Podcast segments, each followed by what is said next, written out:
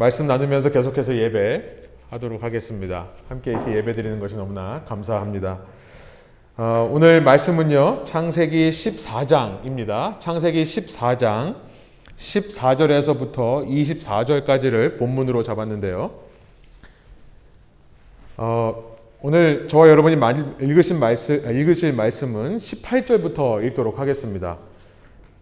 18절부터 24절까지 한번 한 목소리로 읽어봅니다. 한 절씩 저와 여러분이 번갈아 가면서 읽겠는데요. 제가 먼저 18절 읽겠습니다.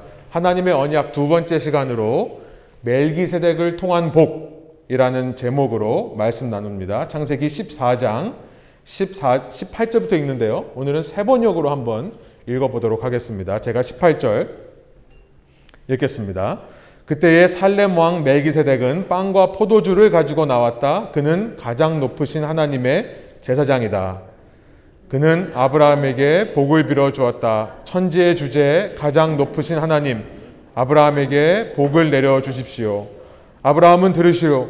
그, 그대는 원수들을 그대의 손에 넘겨주신 가장 높으신 하나님을 찬양하시오. 아브라함은 가지고 있는 모든 것에서 열의 하나를 멜기세덱에게 주었다. 소돔 왕이 아브라함에게 말하였다. 사람들은 나에게 돌려주시고 물건은 그대가 가지시오. 아브라함이 소돔 왕에게 말하였다. 하늘과 땅을 지으신 가장 높으신 주 하나님께 나의 손을 들어서 맹세합니다. 23절 함께 있습니다. 그대의 것은 실오라기 하나, 신발끈 하나라도 가지지 않겠습니다. 그러므로 그대는 그대 덕분에 아브라함이 부자가 되었다고는 절대로 말할 수 없을 것입니다. 마지막 절 함께 있습니다. 나는 아무것도 가지지 않겠습니다. 다만 젊은이들의 먹을 것과, 먹은 것과 나와 함께 싸우러 나간 사람들, 곧 아넬과 에스골과 마무레에게로 돌아갈 목마는 따로 내어놓아서 그들이 저마다 제 몫을 가질 수 있게 하시기 바랍니다. 아멘. 네, 하나님께서는 우리 지난 시간 창세기 12장 하나님의 아브라함과 맺으신 언약을 통해 한 평범한 사람과 언약을 맺으신다라는 것을 지난 시간 나누어 봤습니다. 아브라함은 평범한 사람이었다고 했죠. 특별한 것이 없습니다. 그러니까 그가 위대해서 언약을 맺은 것이 아니라 그 하나님께서 언약을 맺으셨기 때문에 그가 위대해졌다라는 것을 지난 시간 나누었었습니다. 하나님의 언약이라고 하는 것은 약속, 쉽게 말하면 계약 같은 겁니다. 오늘날 우리는 계약을 할 때 상대방이 믿을만한가를 보면서 계약을 하죠. 또 그 상대로부터 내가 어떤 이익을 얻어낼 수 있는가를 생각하면서 계약을 합니다. 그런데 하나님의 언약이라고 하는 것은 우리의 약속, 우리의 계약과는 전혀 다른 것이라고 했습니다. 하나님은 믿을 만한 사람을 골라서 계약하시는 분이 아니라는 거죠. 아브라함이 그럴 만한 사람이어서가 아니라 하나님께서 언약한 사람이 위대하게 된다라고 하는 사실. 만일 하나님께서 조건을 따져서 언약을 하신다고 한다면 여기 계신 누구보다 저는 잘 압니다. 하나님께서 그런 하나님이시라면 오늘날 저는 하나님의 자녀가 될 수 없었을 것입니다. 지난 시간 살펴보았듯이 아브라함이라는 사람은 우상을 섬기는 가문에서 태어난 말하자면 이방인이었습니다. 아브라함이 이방인이다. 참 재밌는 표현이죠. 아브라함은 당시에 많은 것을 가지지 못했습니다. 유명한 사람도 아니었고요. 심지어 뭐 대단한 나라를 세운 사람도 아니었습니다. 아브라함은 그저 자기 가족과 살아가는 이야기거든요. 이 창세기라는 성경의 첫 책에 아브라함이 등장하는데요. 창세기를 보면 아브라함이나 그의 아들들이나 나라를 건국했다든지 자신, 자신들이 세운 나라를 국권이 다지기 위해 세력을 넓혔다든지 혹은 영토를 확장하기 위해 전쟁했다라는 이야기가 전혀 나와 있지 않습니다. 물론 우리가 보겠습니다만 아브라함이 전쟁에 참여하긴 합니다만 아브라함과 그의 아들들이 자신의 영토와 세력을 굳건하게 넓히기 위해 전쟁을 일으켰다라는 표현은 등장하지 않는 겁니다. 이상합니다. 당시 신화의 어떤 기록을 보더라도 전쟁이 없는 신화는 없습니다. 우리 뭐 호메로스, 호머의 뭐 일리아스와 오디세이라는 책을 우리 대학교 가면은 교양 필독 도서로 다 읽습니다. 그런데 그걸 봐도요, 전부 전쟁의 이야기죠. 고대의 기록들, 고대의 신화에는 전쟁이 빠진 적이 없고요. 아니 생각해 보면 고대로부터 지금까지 인류의 역사를 보면 인류의 역사 속에서 전쟁의 이야기가 빠지는 적이 없습니다. 역사는 전쟁의 이야기다라고 말할 수 있을 정도로 한 나라가 강대국이 되려면 반드시 전쟁을 거쳐야만 했습니다. 오늘날 미국이 이렇게 성장할 수 있었던 것도 사실은 전쟁 덕분이죠. 왜, 왜 그럴까요? 전쟁에는 힘이 있기 때문에 그래요. 전쟁을 하면 힘이 생깁니다. 어떤 힘입니까? 저는 오늘날 비유하자면 당시 전쟁은 도박판의 잭팟 같은 것이다 라고 생각합니다. 잭팟이에요. 대박 터지는 일이 전쟁이었습니다. 왜요? 전쟁에서 이긴다면 전리품을 아무런 대가를 지불하지 않고 얻어올 수 있기 때문에 그렇습니다. 스포일 혹은 트로피라는 말이 여기서부터 나왔는데요.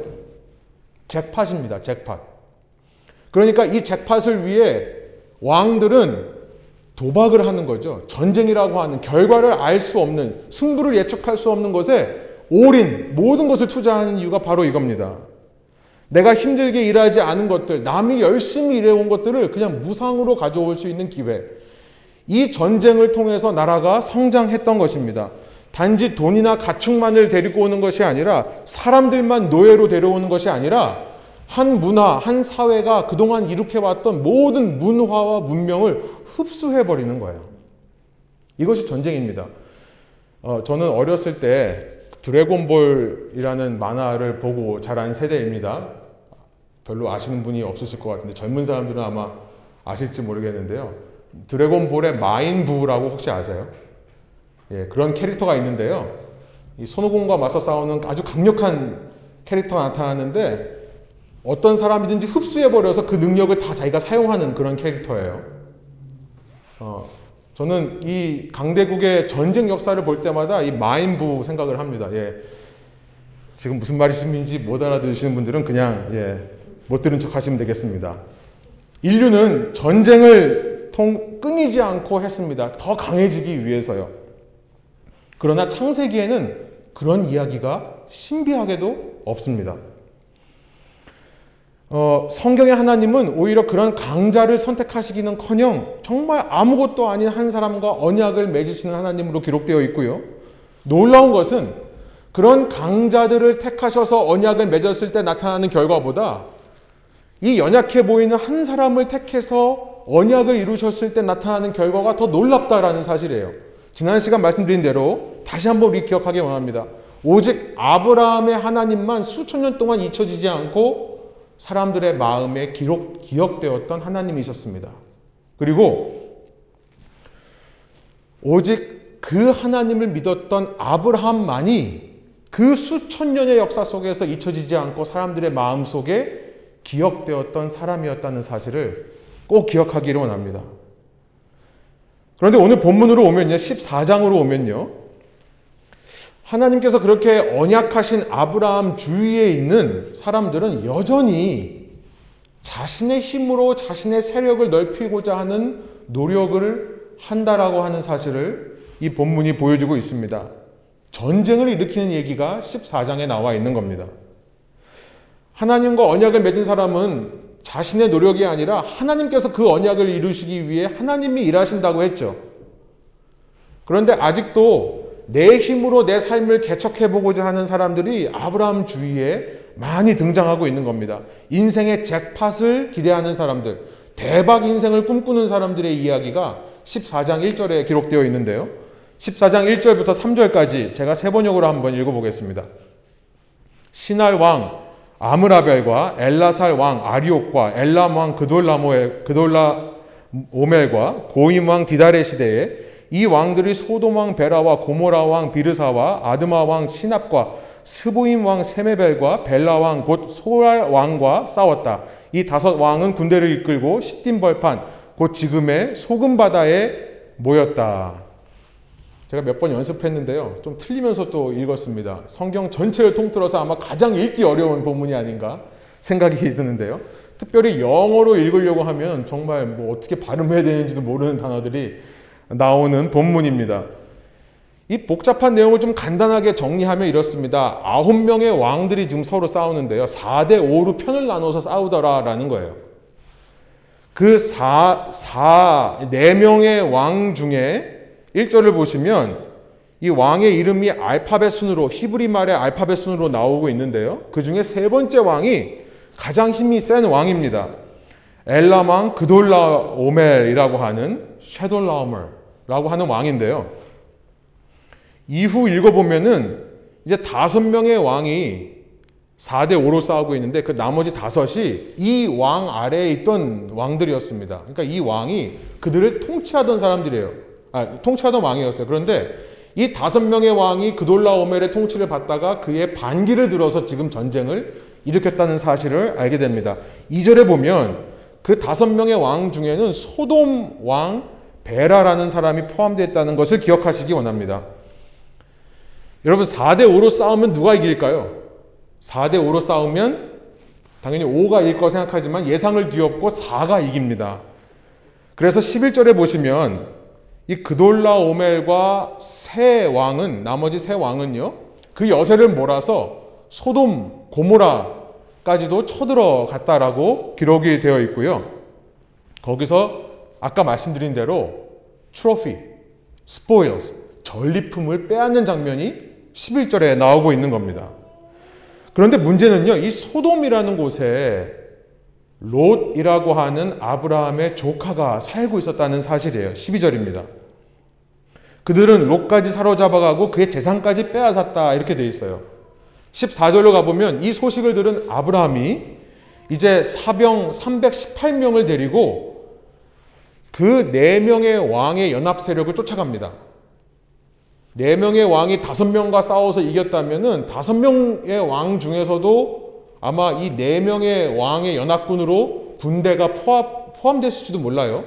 군사들이 그쪽으로 들어왔을지도 모릅니다. 그러니까 아홉 명의 왕의 연합군과 지금 싸우려고 가는 겁니다. 아브라함이요.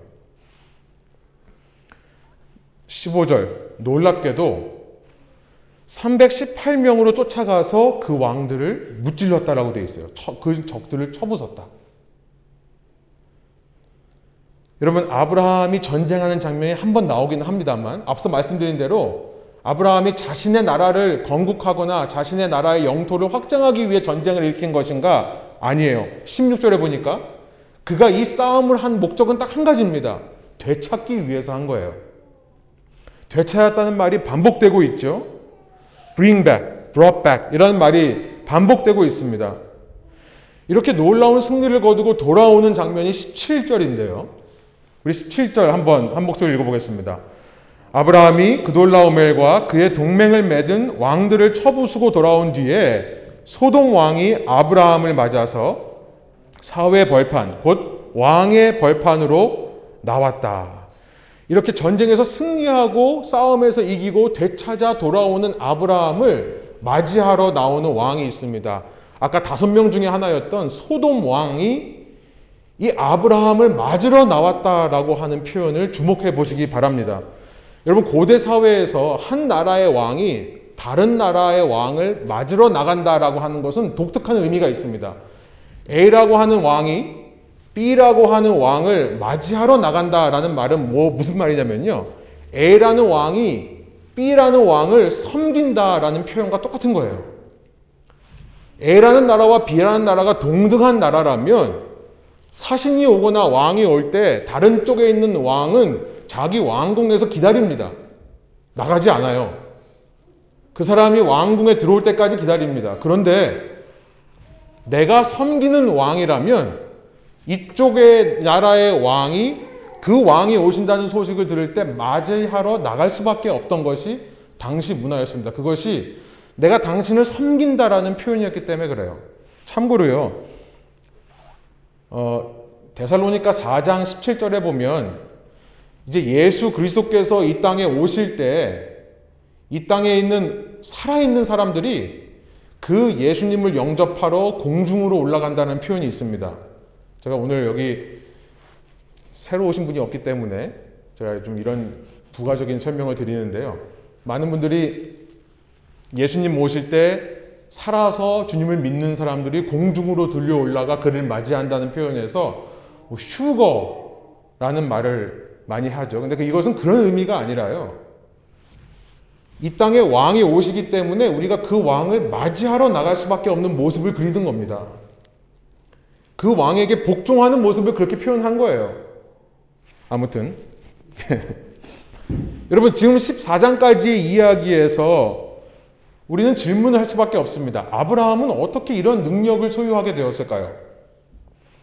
다시 말씀드리지만 지난 시간 말씀 나온 대로 이것은 아브라함의 능력이 아니라 무슨 능력이라고요? 언약의 능력. 언약의 능력.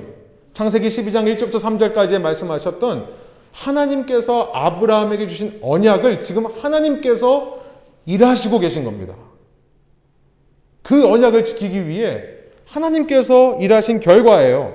너를 축복하는 자에게는 내가 축복하고 너를 대적하는 자에게는 내가 저주하겠다라고 했던 말씀이 그대로 이루어진 겁니다. 여러분 여기서 저희, 저는요 하나님을 믿는다는 게 무엇일까를 생각해 봅니다. 하나님을 믿는다는 게 뭘까요? 여러분 하나님을 믿고 있다라고 하실 때 그 믿는다는 것을 어떻게 이해하고 계십니까? 그냥 덮어놓고 무조건 하나님이 계시다는 것, 그가 나를 위해 죽으셨다는 것을 교리적으로 내 머릿속에서 동의하고 이해하는 것이 믿음일까요? 아니요. 제가 늘 말씀드리지만 믿음이라고 하는 것은 그런 교리를 알고 이해하고 동의하는 것에서 한 걸음 더 나아갑니다. 여러분 길을 지나가는 사람을 붙잡고 예수 믿으세요라고 아무리 얘기한다고 해서 믿음이 생깁니까? 우리 지나가는 사람들에게는 말도 걸지 말라라고 우리 아이들을 가르치지 않습니까? 낯선 사람이 너한테 와서 말하면은 너 무조건 가지 마. 듣지도 말고 그냥 피해. 라고 가르치지 않나요? 믿는다는 것은요, 그런 지적인 동의가 아니라요, 믿는다는 것은 저는 이런 거라는 생각을 해 봅니다. 인생을 살면서 조금 조금씩 하나님께서 나와 맺은 언약을 이루시기 위해 아, 하나님이 내 삶에 일하시고 계시구나라는 사실을 조금 조금씩 더 깨닫게 되는 과정. 그것이 믿음 생활이다라는 생각을 하게 되는 것입니다. 처음에는요, 우리는요, 그 언약조차 의심해요. 하나님이 나와 같은 사람을 과연 기억이나 하실까? 하나님이 나와 언약을 맺으신 것이 정말 사실일까? 우리는 거기서부터 출발합니다. 그러나 살면서 여러 가지 일들을 겪으면서 처음에는 과연 그가 나를 아실까? 과연 태초부터 그가 나를 정하셨을까? 과연 내 어머니의 모태로부터 그가 나를 아셨을까? 라는 질문에 살아가지만 살면서 조금 조금씩 아, 하나님께서 내 삶에 일하시고 계시는구나. 이거를 깨달으면서 순간순간 우리 속에 믿음이 싹트기 시작한다는 것입니다. 그리고 그 믿음이 성장한다는 거예요.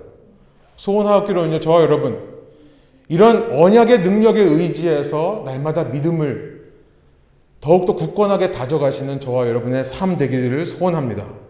죽을 것 같았지만 죽지 않았습니다. 쓰러져서 다시는 못 일어날 것 같았지만 일어났습니다. 그래서 우리의 믿음의 파운데이션, 그 밑바닥에는 하나님의 언약이라는 것이 깔려 있는 것입니다. 저는 이 말씀을 읽으면서 아브라함이 정말 숨은 무림고수 같아요.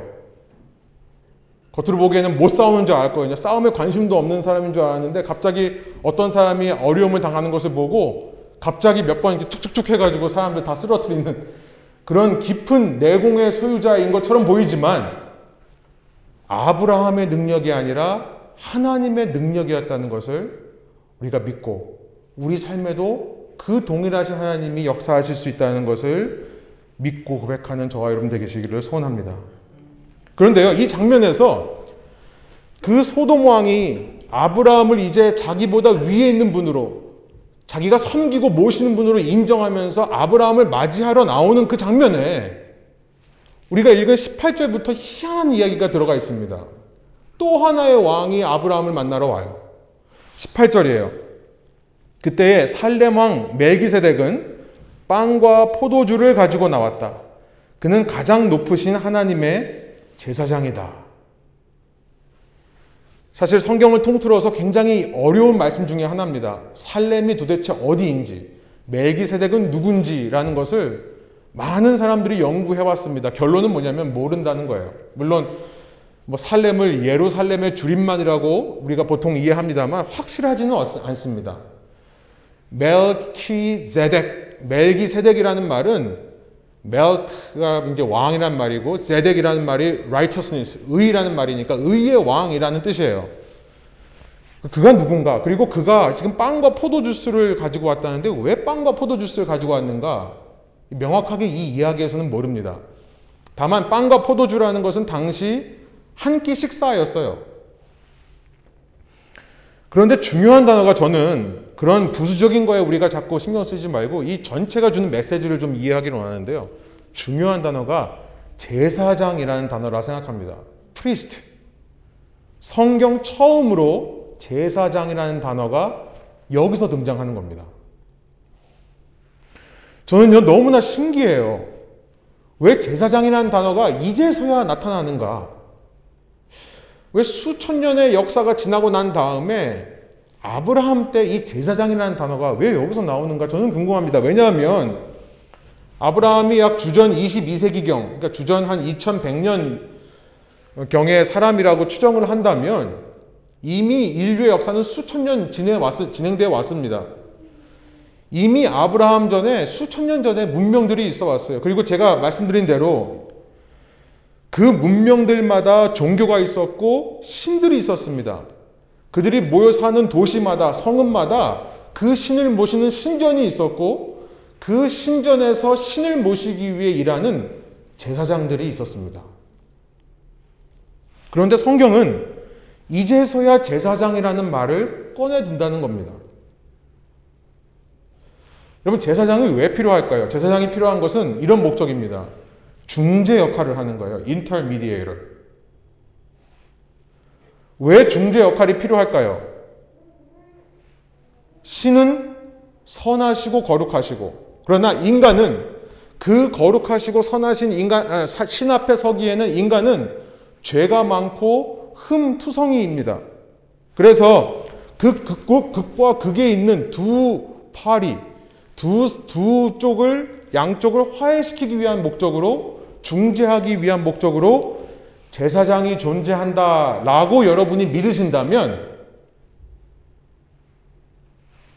여러분 이것을 꼭 기억하시기 바랍니다. 그것은 전적으로 성경 덕분이라는 것을 기억하시기 바랍니다.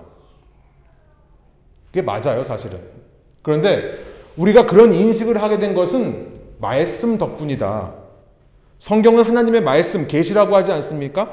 하나님께서 그렇게 알려주셨기 때문에 우리가 인식을 했다라는 사실을 한번 생각해 보기를 원합니다. 지난 주간 우리가 레위기 묵상하고 있었는데요. 출애굽기와 레위기를 통해 하나님께서 성막을 만드는 것, 제사 드리는 법을 말씀하시고 나서 드디어 제사장들을 세우는 장면을 우리가 보지 않았습니까? 하나님께서 우리에게 왜 제사장이 필요한지에 대해서 말씀하신 것이 뭐냐면 나는 거룩하고 너희는 거룩하지 않기 때문에 너희가 내 앞에 나올 때는 반드시 제사와 제사장들의 중재를 통해 너희의 죄의 문제가 해결되어야 되고 그래서 거룩한 상태로 나와야, 나, 에게 나와야 된다라고 하는 이 놀라운 사실을 가르쳐 주셨기 때문입니다. 그러니까 우리가 지금 그렇게 이해하고 있는 거예요. 그러나 여러분 당시 종교들에게는 제사장들은 어떤 의미였을까요? 전혀 다른 의미였습니다. 저는 그걸 말씀드리려고 합니다. 아브라함 시대 이미 세상 종교에는 수많은 종교인들 또 제사장들이 있었지만 그들은 우리가 이해하고 있는 이런 개념과는 사뭇 다른 개념으로 제사장들을 이해했다는 겁니다. 왜냐하면요. 여러분 이것을 기억하시기 바래요. 여러분 로마 시대까지만 해도요. 예수님이 활동하시던 로마 시대까지만 해도 로마의 신들은 어떻게 보면 인간들보다 더 부도덕한 신이었습니다. 그러니까 우리가 신은 선하고 거룩하고 인간은 악하고 흠이 많다라는 개념은 사실 우리의 본성적인 개념이 아니에요. 고대 시대 때부터 로마 시대 때까지 사람들이 생각했던 신은 어떤 신이냐면 사람들을 괴롭히는 신입니다. 사람들을 이간질시키는 신이에요. 수많은 살인을 저지르고 수많은 간음을 저지르는 신이었습니다. 그리스 로마의 신화를 보세요. 그리스의 주스라는 제우스 신이 로마에 오면은 유피테르, 주피터라는 신이 됩니다. 영어로. 그런데 그 신이 얼마나 많은 여자들과 관계를 갖습니까? 신은 부도덕한 존재예요. 나중에 예수님께서 그 로마 제국에 오셔서 로마의 국교를 기독교로 바꾸심을 통해 그때부터 서양 이 문명에서 아 신은 거룩하고 우리는 악되다, 죄악되다라고 하는 그런 개념이 생긴 거지요. 그 전까지는 그렇지 않다는 것을 여러분 기억하시기 원합니다. 그러면 고대 시대 때부터 로마 시대까지 제사장들은 왜 존재했던 걸까요? 저는 두 가지의 라틴어로 이걸 좀 소개하고 싶은데요. 두 가지의 라틴어. 첫 번째는요. 팍스 데오룸, 이라 데오룸이라는 말입니다. 팍스라는 말은 팍스 로마나, 평화라고 하는 의미, 팍스가 평화입니다. 데오룸이라는 말은 신들이라는 말이에요. 그래서 peace of God. 이라라는 말은 wrath, 분노라는 말이에요. 진노, 신들의 진노. 고대 사회에서 로마 시대까지 왜 제사장이 존재했는가? 신과의 관계를 위해서 존재했다라는 거예요. 얼핏 들으면 아 그게 중재하는 거 아닙니까? 라고 우리가 이해할 수 있지만 그게 아니죠. 쉽게 예를 들면 이겁니다. 삶을 살다 보니까 사람들이 자꾸 뒤에 걸 먼저 경험해요. 이라 데오룸. 신의 진노를 경험합니다. 내 삶에 어떤 일들이 일어나는데 아니면 이 지구상에 어떤 재앙들이 펼쳐지는데 마치 신이 화가 난 것처럼 보이는 일들이 일어나는 거예요. 그러니까 사람들이 어떻게 합니까? 재밌는 사실은요, 그 이유에 대해서는 관심이 없어요. 신이 왜 진노하고 있는지를 알 필요도 없어요. 사람들이 뭘 하기 시작했냐면 그 신을 달랠 수 있는 제사장들을 세워서 그 제사장들이 지금 나한테 저 신이 화나 있으니까 내가 나가면 혼날 거 아니에요? 그러니까 나 대신 나가서 좀 제사를 드려 주십시오. 그래서 저 신을 달래 주십시오. 그것이 팍스 데오룸입니다. 신들과의 평화였어요. 신들을 달래고 노여움을 가라앉히기 위해 제사장이 재물을 갖다가 바치는 제사가 있었던 것입니다. 중요한 것은 왜 화가 났는지도 모르는 거죠. 나에게 왜 진노하시는지도 몰라요. 이것이 고대 사회로부터 로마 시대까지 이르는 제사장들의 역할이었던 겁니다.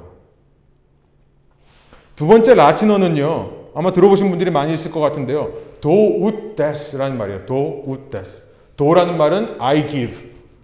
ut라는 말은 무엇을 하기 위해서 so that. des라는 말은 you give me. 그러니까 뭐죠? 나 내가 드립니다. 내가 원하는 것을 받아내기 위해서라는 말이에요.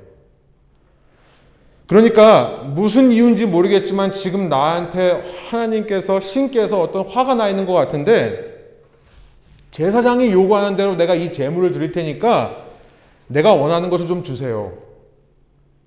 라는 목적을 위해서 제사장이 존재했다라는 겁니다. 오늘날 우리가 기복신앙이라고 부르는 것과 비슷한 흐름인 것이죠. 그야말로 신과의 거래를 위한 목적으로 제사장들이 존재했던 겁니다. 그런데 성경의 하나님은 이렇게 모든 종교, 모든 신화가 가지고 있는 제사장에 대한 이야기가 이제까지 없었습니다. 하나님은 제사장을 주신 적이 없어요. 제사장을 필요로 하지도 않으셨습니다. 비록 아브라함이 여전히 언약을 받고도 악한 일을 행하는 사람이었지만 하나님은 그를 만나 주십니다. 창세기 12장에서 그 언약을 주신 다음에 12장 후반부에 보면요. 이집트 왕 앞에서 아브라함이 자기의 아내 사례를 여동생이라고 살아남기 위해 속이는 장면이 나와 있죠. 분명하게 기록되어 있습니다. 하나님이 그 일을 보고 진노하신다고 표현이 되어 있습니다. 그런데도 15장에 와서 다시 그를 직접 만나주시는 하나님이에요. 여러분, 우리 하나님은요, 원래 애초부터 죄인들은 내 앞에 못 나온다라고 말했던 분이 아니었어요. 저는 이 제사법을 묵상하면서 이것은 하나님을 위한 거기 이전에 우리들을 위한 거구나라는 생각을 많이 하게 됩니다. 우리 하나님은 죄인들을 그대로 만나시고 죄인들을 그대로 품어주실 수 있는 하나님인데 우리는 자꾸 그런 하나님을 앞에 나아가면서 어떤 특별한 과정 없이 나가다 보니까 악용하게 되는 거죠. 우리가 할아버지들을, 할머니들을 만만하게 여기는 것처럼요. 혼내지 않는다고 생각하면. 그래서 우리를 위해 제사법을 만드신 건가, 것이 아닌가라는 생각을 하게 됩니다. 상세기 15장 6절에 보면 그렇게 죄를 짓는 아브라함에게 또 나타나셔서 다시 한번 언약을 맺어 주시고요. 그 언약을 믿었더니 의로 여겨 주셨다. 믿음만 있으면 그것을 의롭다고 말씀하시는 하나님이 우리 하나님이십니다. 그렇기 때문에 이방 신들처럼 제사장, 중재자를 요구하신 적이 없었던 것입니다. 그러나 지금 시점에서 희한하게 제사장이 필요한 것처럼 보입니다. 그래서 하나님이 이 이야기에 등장시킨 것처럼 보여요. 어떤 시점입니까? 아브라함이 주님의 언약의 능력으로 승리를 쟁취하여 돌아오는 그 시점. 소돔이라는 큰 도시의 왕, 화려한 도시의 왕. 여러분, 롯이 소돔을 택한 이유는 그 도시가 너무 좋아 보였기 때문이라고 기록되어 있습니다. 그 소돔이라는 큰 도시의 왕이 아브라함을 마중 나와서 그 앞에 엎드려서 아브라함을 자신보다 더 위대한 왕이라고 인정하는 이 17절의 시점에서 하나님께서는 한 제사장을 통해 아브라함에게 너가 절대 까먹지 말고 기억해야 되는 사실이 있다는 것을 상기시켜 주시는 것 같습니다. 여러분 이것이 제사장의 역할이라는 거예요. 신의 진노를 달래서 노여움을 푸는 역할이 아니라 신에게 원하는 것을 주고 사람들이 원하는 것을 얻어다 주는 사람이 아니라 이 순간에 꼭 필요한 메시지를 전할 수 있는 사람. 여러분 이 메기세덱이 누군가가 중요한 게 아니라요. 메기세덱이 하는 말이 중요한 겁니다. 19절이에요. 우리 한번 한 목소리 읽어볼게요. 그는 아브라함에게 복을 빌어 주었다. 천지의 주제 가장 높으신 하나님 아브라함에게 복을 내려 주십시오. 그는 이 순간 아브라함에게 복을 기억하게 하는 겁니다. 그가 받은 언약에 포함된 복. 그 복이란 무엇입니까? 20절에 복을 기억하라 라고 말하는 그 복이 무엇인지 메기세덱이 풀어서 얘기해 줍니다. 20절이에요. 함께 한번 읽어보겠습니다. 아브라함은 들으시오. 그대는 원수들을 그대의 손에 넘겨주신 가장 높으신 하나님을 찬양하시오. 아브라함은 가지고 있는 모든 곳에서 열의 하나를 멜기세덱에게 주었다. 그럼 복이란 이 모든 일들 가운데서 그 일의 배후에 계신 하나님을 기억하고 하나님을 바라보고 하나님을 찬양하는 것이 바로 복입니다. 이게 복의 정의예요. 여러분 우리는 복을 자꾸만 내가 원하는 것을 얻어내면 내가 복 받았다고 생각을 하거든요. 여러분 어떤 사람을 도와줬더니 그 도와준 것이 그 사람에게 복이 되지 않을 때가 참 많이 있습니다. 특별히 그것을 자기의 힘으로 얻어낸 줄 알고 교만하면 스스로 복을 차버리는 결과가 되는 거죠. 어떤 사람을 도와준 것이 그에게 정말로 복이 되게 하려면 그가 나에게 도움을 준 사람을 기억하고 감사하는 겸손한 모습이 있어야 있을 때 그것이 복이 되는 거죠. 복을 새롭게 정의해야 합니다. 이 땅에서 얻는 세속적인 복이 아니라 모든 상황 속에서 하나님을 기억할 수 있는 것. 그래서 비록 상황이 힘들어도 혹은 상황이 너무나 감사한 상황이 벌어져도 하나님 안에 있는 생명력으로 내 속이 충만해지는 것. 상황과 상관없이 하나님의 생명력이 나에게 임하는 것 이것이 복의 정입니다. 복의 정의. 하나님 안에 있는 생명력이 내 안에 전달되는 것이 복이에요. 바로 멜기세덱이라고 하는 이 제사장의 역할은요. 이 순간 17절의 순간에서 자칫 잘못하면 이 모든 것이 나의 능력이라 착각하기 쉬운 아브람. 내가 한 결과에 대해 자아도취되기 쉬운 그 아브라함에게 다시 한번 눈을 들어 하나님을 보게끔 하는 겁니다. 나의 능력이 어디서부터 왔는지, 내가 누구의 힘으로 이 일을 감당할 수 있는지를 다시 한번 일깨워주는 역할을 하는 것이 제사장의 역할이었다는 겁니다. 하나님의 생명력의 복이 막히지 않고 흘러갈 수 있도록 축복해 줬더니 좋은 일을 허락해 줬더니 그 일에 도취되어서 이 땅만 바라보고 사는 자가 되지 않도록 여러분 그래서 이런 의미에서 멜기세덱이 예수 그리스도를 조금 미리 보여준다라고 우리가 후에 히브리서에서 해석을 하게 되는 겁니다. 히브리서 5장 8절부터 10절인데요. 예수님을 가리켜서 이렇게 말씀합니다. 그는 아드님이시지만 고난을 당하심으로써 순종을 배우셨습니다. 그리고 완전하게 되신 뒤에 자기에게 순종하는 모든 사람에게 영원한 구원의 근원이 되시고 영원한 생명의 근원이 되시고 라는 말이에요. 하나님께서 멜기세덱의 계통을 따라 대제사장으로 임명을 받으셨습니다. 여러분 우리가 여기 지금 창세기 14장에 나와 있는 멜기세덱이 예수님이다. 그리고 그가 가져왔던 빵과 포도주가 예수님의 성만찬을 의미한다. 여러분 이렇게 구약의 것을 가지고 들어 아, 신약의 것을 가지고 들어와서 구약을 해석하는 것은 조금 의도에서 벗어날 수 있는 예, 일들이 많이 있을 수 있습니다. 이 본문의 메시지에 충실한 해석은 무엇이냐면 이 멜기세덱의 말을 통해 아브라함이 깨닫게 되었다는 것입니다. 이 이야기를 듣고 읽는 자에게 주님의 메시지, 그것은 뭐냐면, 우리가 추구해야 될 복은 당시 제사장들이 수많은 제사를 통해 했던 것처럼 내가 뭔가를 들여서 신을 달래고 그래서 내가 원하는 것을 얻어내는 식의 그런 세속적인 복이 아니라 아브라함으로부터 시작된 하나님의 백성은 이미 나에게 하나님의 언약이 있다는 사실을 붙드는 것. 그래서 어떤 상황이 내 앞에 펼쳐진다 하더라도 그 상황 때문에 흔들리거나 그 상황 때문에 교만해지지 않고 이미 하나님께서 나에게 주신 언약을 하나님께서 이루어 가시는구나 라는 사실을 깨닫는 것. 그 언약의 능력, 그 언약의 능력. 주님께서 약속하신 자들에게 누구보다 앞서 행하시고 누구보다 열심히 일하고 있다는 사실이 깨달아지는 것. 그것이 복이라는 것을 이 멜기세덱의 이야기를 통해 우리에게 알려주시는 것이 아니겠습니까? 이것이 하나님의 백성이 추구해야 될 진정한 복이다. 여러분, 이렇게 언약의 능력이 내 속에서 회복될 때, 그때 아브라함이 어떤 일을 할 수 있습니까? 여러분, 저는요, 원래 이야기가 17절에서 21절로 가야 되는데 그 중간에 지금 18절부터 20절까지 갑자기 멜기세덱의 이야기를 갑자기 하시는 것이 마치 이렇게 플래시백 같기도 하고요. 잠깐 아브라함이 환상을 본 건 아닌가 생각이 들어요. 요 부분을 빼고 보면요. 17절에서 21절이 바로 자연스럽게 이어집니다. 21절이에요. 그렇게 소돔왕이 맞이하러 나왔는데 에서 끊겼죠. 17절. 21절 소돔왕이 아브라함에게 말하였다. 사람들은 나에게 돌려주시고 물건은 그대가 가지시오. 무슨 얘기 하는 거죠?